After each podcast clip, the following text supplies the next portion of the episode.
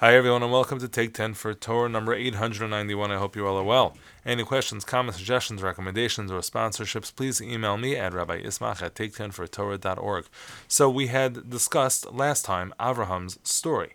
Abraham's story of how he grows up in a world where idol worship is rampant, and he is able to somehow figure out that it's the wrong way to go. And not only does he teach his children, but he teaches the people around him through very provocative means and through questions that were asked, which were perhaps very uncomfortable to the establishment, um, he decides to go in a different direction.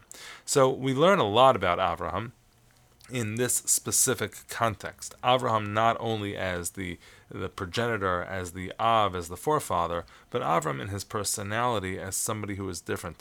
The pasuk says in the beginning of Bereshit, "Ela toldos hashamayim va'aretz behiba ram." This is the story of heaven and earth when they were created. The Medrash makes an incredible observation. It says that the word behiba ram, when it was created, could be rearranged. That letter, the letters of the word, and Behibaram is be Avraham. And so the Medrash says, Bizchuso shel Avram, which is the whole reason for the world's existence is because of Avraham. Now we know the notion of an unexamined life is not worth living, but it's almost as if the Medrash is telling us the un- unexamined world is not worth creating. Because if someone is not going to figure out the right thing, so then what is really the point of it all? I wonder about this all the time when there's so much craziness going on in the world. Who is going to stop and say, hey, let's pause and reconsider. But we have this notion of Abraham being unique and, and uh, individual in other places as well. The pasuk in Isaiah in Parak Nun Aleph, chapter 51 says, Shimoi Elai Rodfei Tzedek Mevakshe Hashem, listen to me, you who pursue justice, you who seek Hashem. Habitu el tzurchavtem uh. Look to the rock that you were hewn from, the el makebes barnu kartem, and to the quarry that you were dug from. Meaning, look at your progenitors. Look at where you have, have uh, been derived. Habitu el Avraham avichem. Look back to Avraham your father, el Sarah techolallechem, and to Sarah who brought you forth. Ki echad karasiv, because I declared him as one. He was one singular individual. Arbeo. He was only one. Yes, it's true that that just might mean he was alone. He had no community. He had no people around him. But he was identified as the Echad, the ability to be the Echad. Rashi says, Ki Echad Canaan. He was the only person in Canaan. He went alone. He started this whole new project known as the Jewish people in Canaan, all on his lonesome by his lonesome.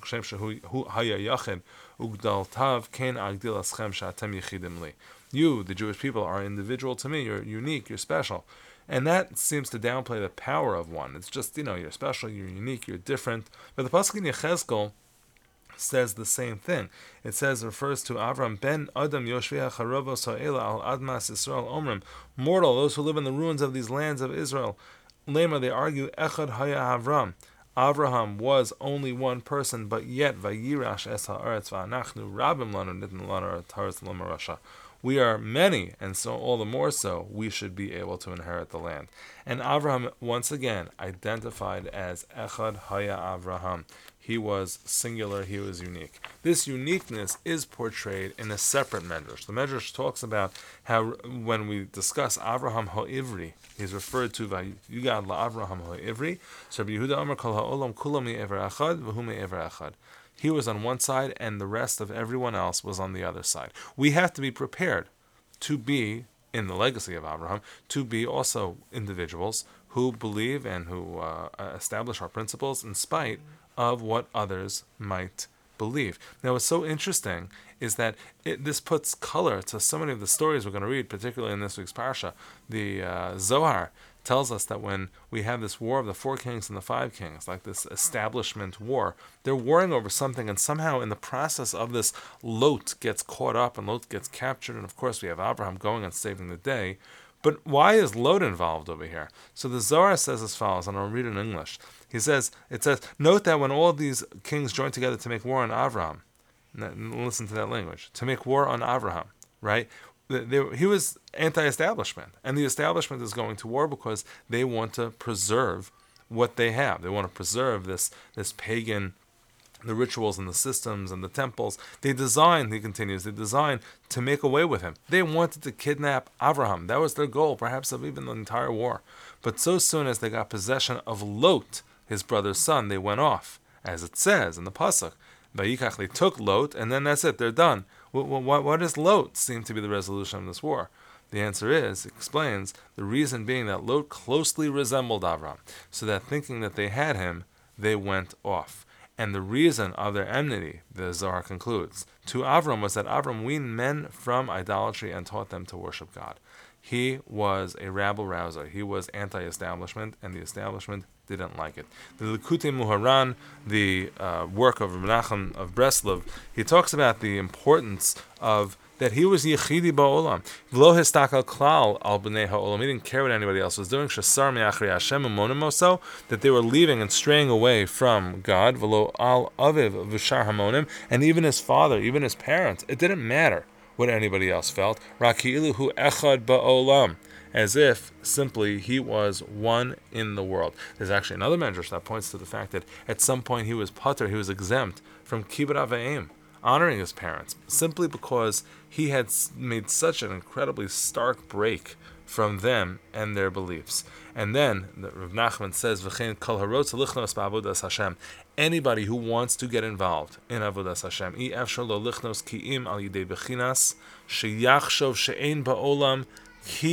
levado yichidi we all need to adopt this personality, this characteristic of Abraham. We have to see ourselves as sometimes alone and individuals.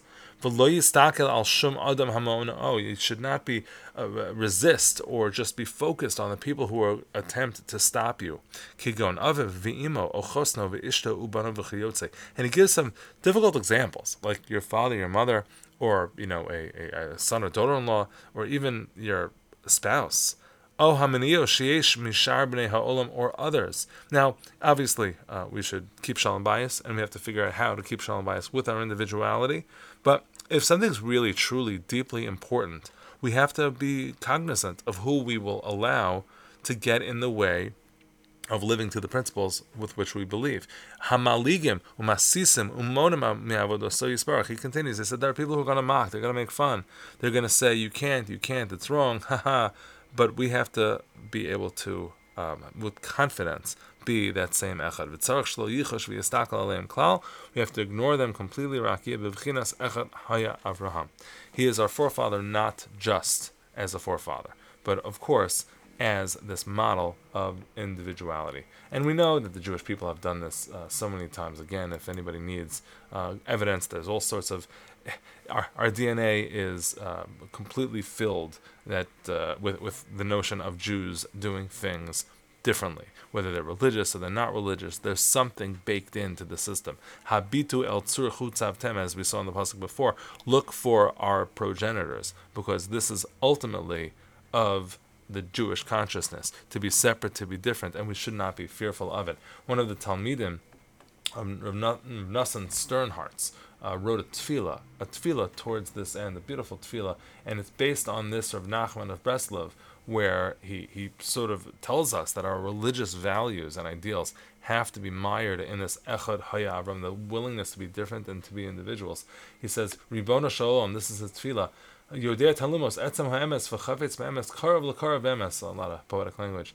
You know what I do, and I'll just translate it, uh, and you know exactly what has brought me to where I am and you know all of the things that get in my way, and the confusions and the seductions from all sorts of areas, and I need help overcoming all of these things. And it's a prayer to be able to find our voice and to find our individuality, find our inner Avraham. We are challenged so often with this, and the, uh, the, the the fact that people around us and our surroundings pressure us in one way or another to do the thing which we might not think is so right.